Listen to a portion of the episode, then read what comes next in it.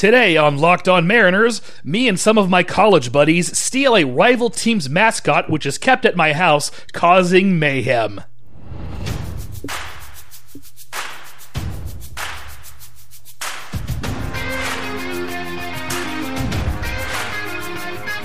Welcome to Locked On Mariners, part of the Locked On Podcast Network. Your team every day. Here's your host, DC Lundberg. Thank you very much, JM. And Mariners finally got to White Sox pitching. Another big inning for the Mariners, which we will discuss today on Locked On Mariners, part of the Locked On Podcast Network, brought to you by The Locker Room. Please remember to download, rate, and follow Locked On Mariners using whichever podcasting app that you personally care to use. Ask your smart device to play Locked On Mariners podcast or any program here on the Locked On Podcast Network. Yes, indeed, gang. The Mariners sent 11 men to the plate in the sixth inning yesterday afternoon. Another long ball game, almost four hours. Fortunately for those of us who are not so young anymore, it was a 110 start time rather than a 710 start time. That big sixth inning certainly extended the game time but it was still very nice to see. Don't get me wrong. Although I was listening to it on radio at the time, so I didn't see it. I decided to listen to the game and take a nice drive into Coeur d'Alene. Had lunch in Hayden. Very pleasant way to spend the afternoon, gang. Anyways, I'm off topic again. Another contributing factor to the length of the ball game was Justin Dunn, unfortunately, who threw 93 pitches in his four and two thirds innings. Only 48 of them were strikes, just a little over half, and he threw first pitch strikes to only around 40% of the batters he faced. He was able to get out of jams in the first and second innings after walking a bunch of guys, but had very good third and fourth innings, blew up again in the fifth, started walking guys again, and was removed in favor of Will Vest with two outs in the inning after walking in a run on four pitches. Two more of his runners scored on the very next play, a two run single by Zach Collins.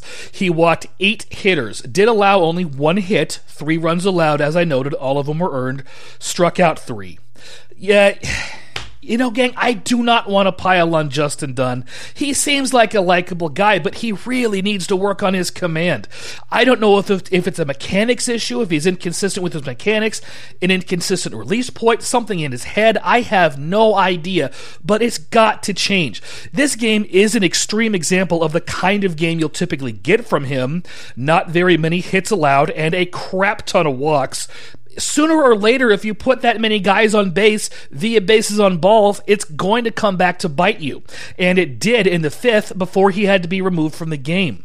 And aside from that two run single Vest gave up, the bullpen did its job for the most part. Uh, Graveman did load the bases with no one out in the eighth, but he was able to escape trouble thanks in part to Luis Robert hitting a line drive way too near J.P. Crawford, who snared it and threw on to second base to double the runner off and end that particular inning.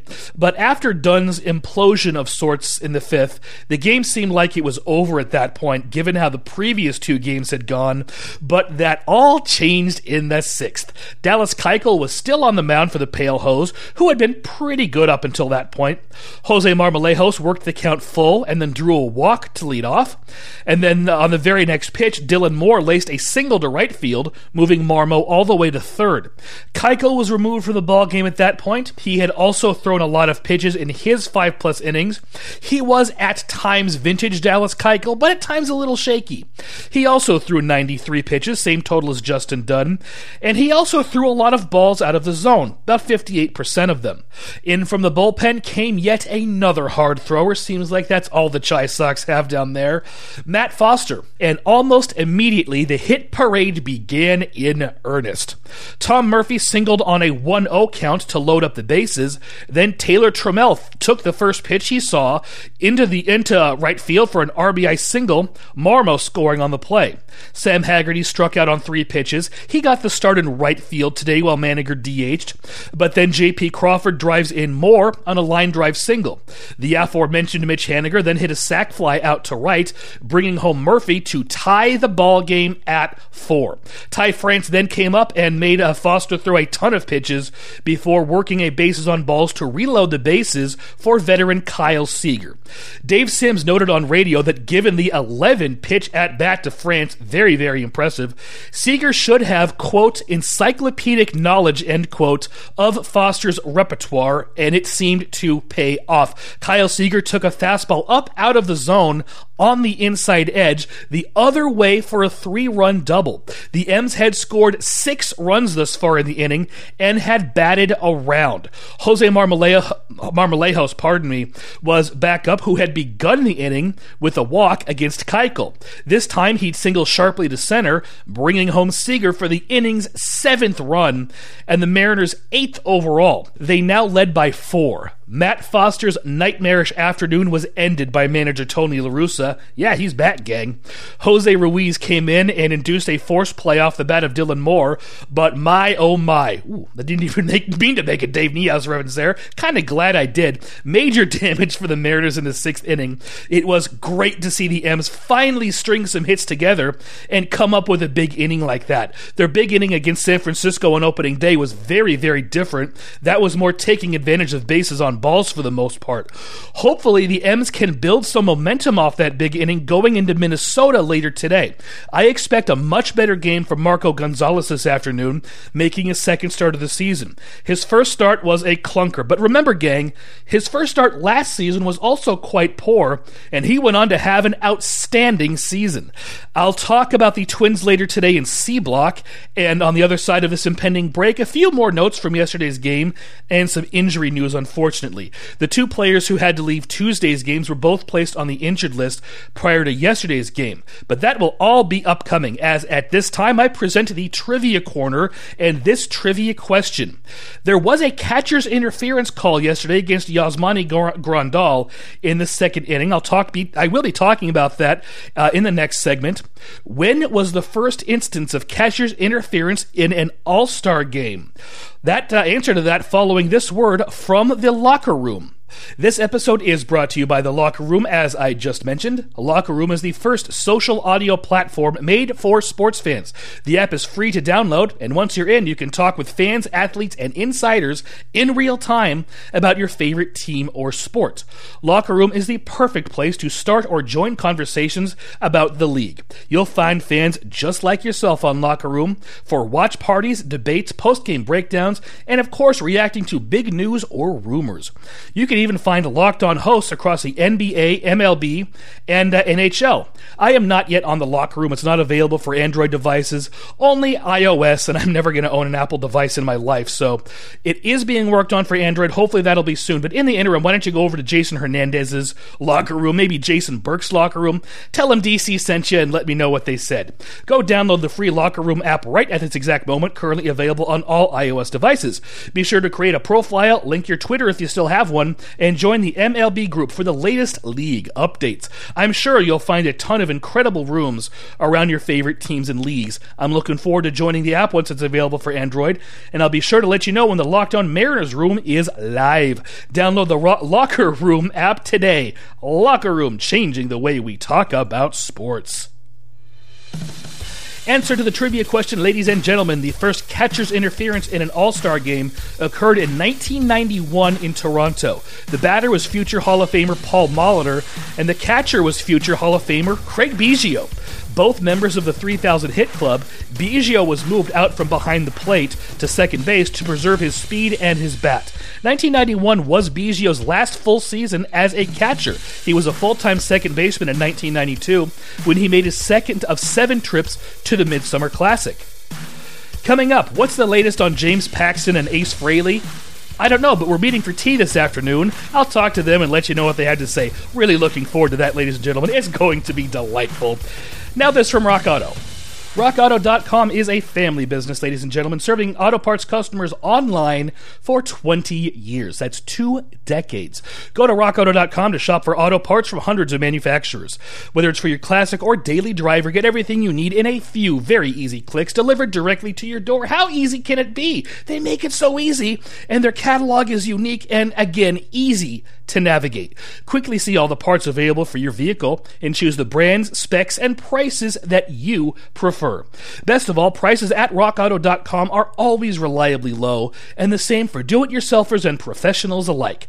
Why spend up to twice as much for the same parts? No reason to do that. So go to rockauto.com to see all the parts available for your car, truck, van, SUV, or crossover.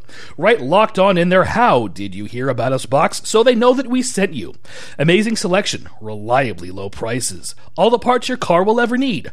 RockAuto.com.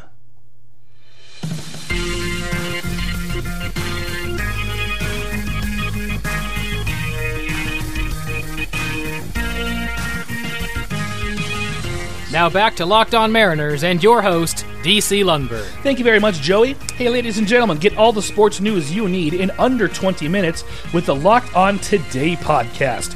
Host Peter Bukowski updates you on the latest news in every major sport with the help of our local experts. And remember, for your curling news, keep it right here on Locked On Mariners every once in a while. I shouldn't talk about it as often as I do. Anyways, follow the Locked On Today podcast on the Odyssey app or wherever you get podcasts. You know, maybe I'll talk Peter Bukowski into doing a little segment on the World Curling Championships once the uh, once the gold medal game is finished.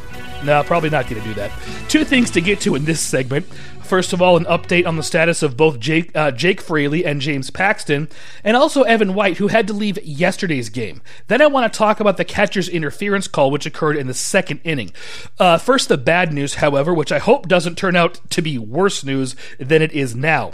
Both James Paxton and Ace Fraley were placed on the 10 day injured list prior to yesterday's game. Paxton exited uh, the second inning Tuesday with a strained left forearm, and Ace exited after straining his left left hamstring on a diving catch in the fifth. Both men underwent MRIs yesterday, and the team had left for Minneapolis before the test results came back. So we'll find out uh, more about their status later today in all likelihood. It was reported that Paxton awoke with a stiff elbow and forearm yesterday, not the best of news, especially given his history of injury. Outfielder Braden Bishop was called up from the alternate training site to fill Ace's void, and LJ Newsome was brought up to take Paxton's place on the roster. Nick Margevicius will enter the rotation in Paxton's stead, while Newsome will take over Margot's role in the bullpen. And yes, I just called Nick Margevicius Margot. It's the best I could come up with, but I got tired of having to type Margevicius 17 times when he's involved in a game.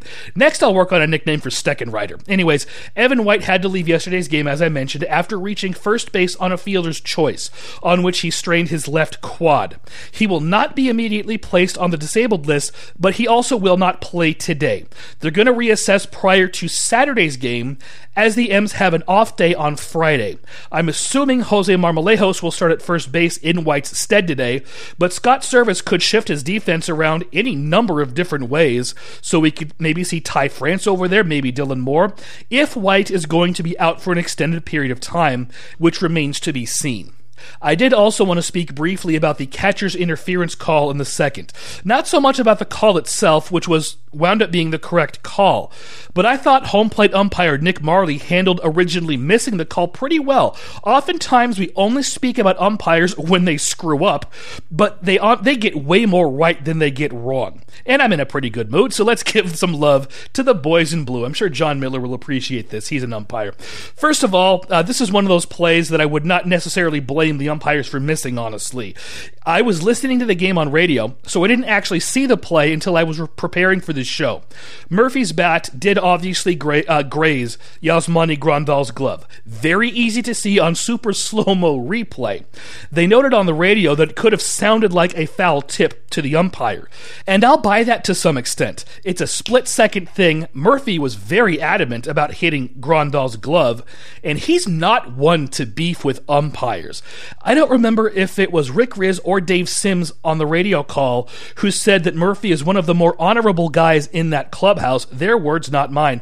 So when he's that adamant about something, you have to listen to him and hear him out. And to Mahrley's credit, he did, and he asked the first and third base umpires for help. He did the right thing, but those two umpires also missed the call. Then they had the umpire in New York look at the replay. The correct call was made, and Murphy was awarded first base rather than being a strikeout victim.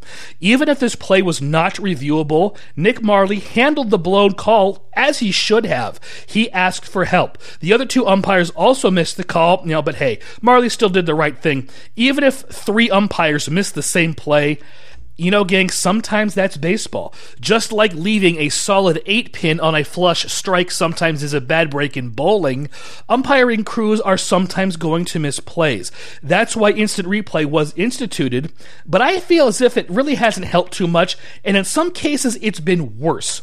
And about replay at large, Major League Baseball should really take a page out of the NFL's book and mic up either the home plate umpire or the crew chief so he can get on the public address system and explain to the crowd the situation instead of just using hand signals. Back when I used to watch football, there were a lot of head referees who would explain in great detail what he saw on the video replay and explain why he was either upholding the call, reversing the call, or why he didn't see enough evidence to either overturn or uphold the call. Baseball should do the exact same thing. It would not add that much more time to the game. Replay takes forever anyway, and it would be much better for the crowd at the stadium who are oftentimes, you know, left to guess what the hell happened, and also for the crowd at home. The TV and radio commentators oftentimes also have to guess what happened before official word is relayed to the booth.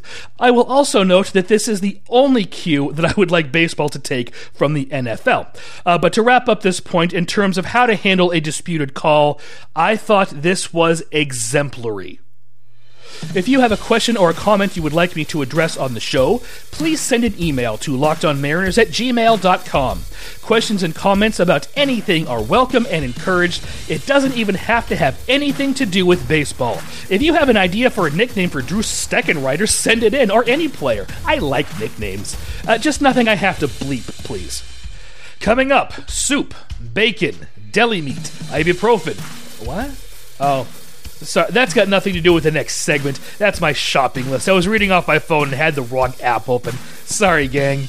Now, this from Bet Online, the fastest and easiest way to bet on all your sports action. Football might be over, but the NBA and NHL are in full swing, and according to the script, that which needs to be changed, college basketball too. Mm-hmm.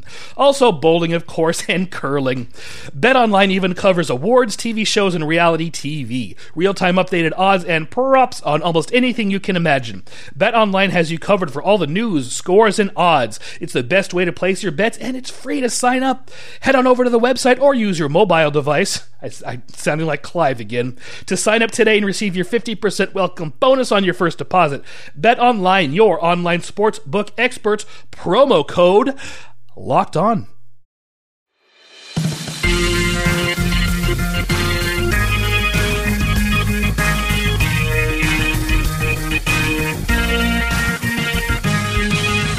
Now back to Locked On Mariners and your host, DC Lunder. You bet. Thanks, JM.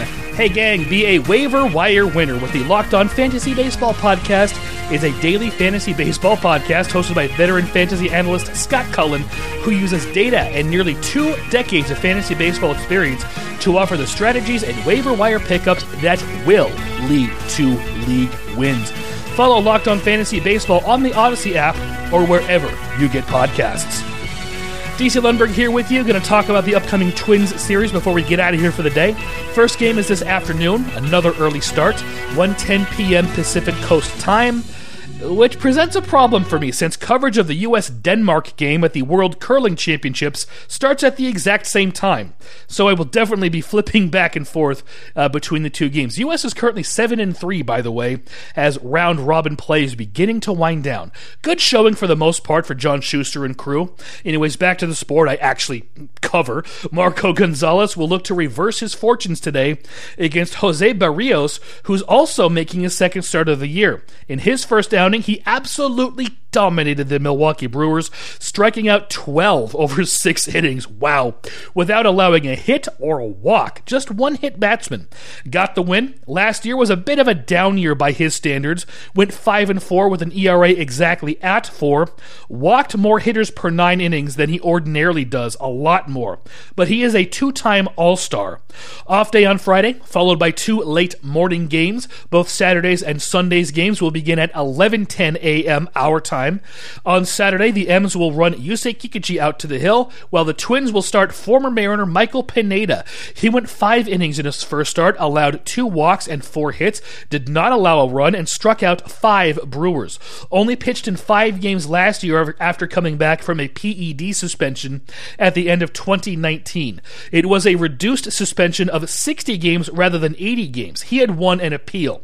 And I talked about that particular suspension back in November on the same show I talked about Robinson Cano's latest PED suspension.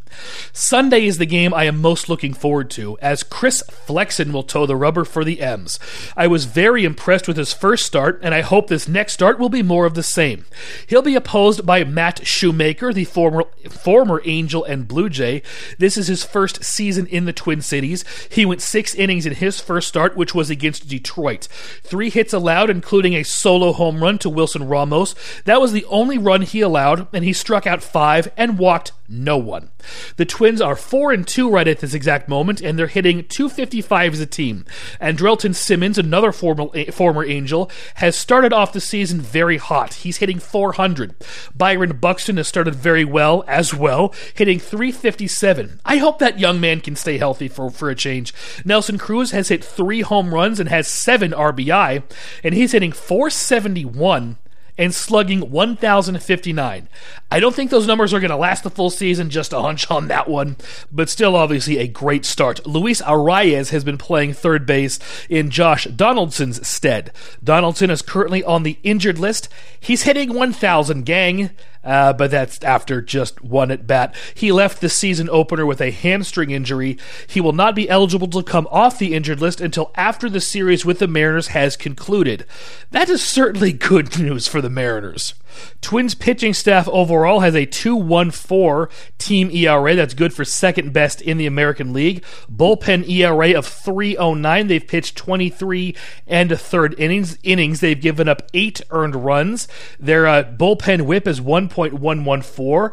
They're striking out a lot of guys. 11.6 per nine innings. That's kind of par across Major League Baseball in terms of a bullpen. It's, it's a lot of strikeout guys down there. They're not walking uh, too many hitters so far. However. 2.3 walks per nine innings, 1.2 home runs per nine innings. Of course, this is a very small sample size 23 and a third innings, 30 strikeouts in those 23 and a third, six walks, three home runs, and eight earned runs. Well, gang, I think that's going to do it. We'll close out the week tomorrow by talking about the Mariners' first road game. Joining me to do that will be Ricky Ricardo, Sonic the Hedgehog, and an abandoned shopping mall. Please remember to download, rate, and follow Locked On Mariners. Look for us on any podcasting app that uh, your your any podcasting app that you like to use. Uh, thank you for listening, gang. Have a great Thursday. I will be talking to you tomorrow.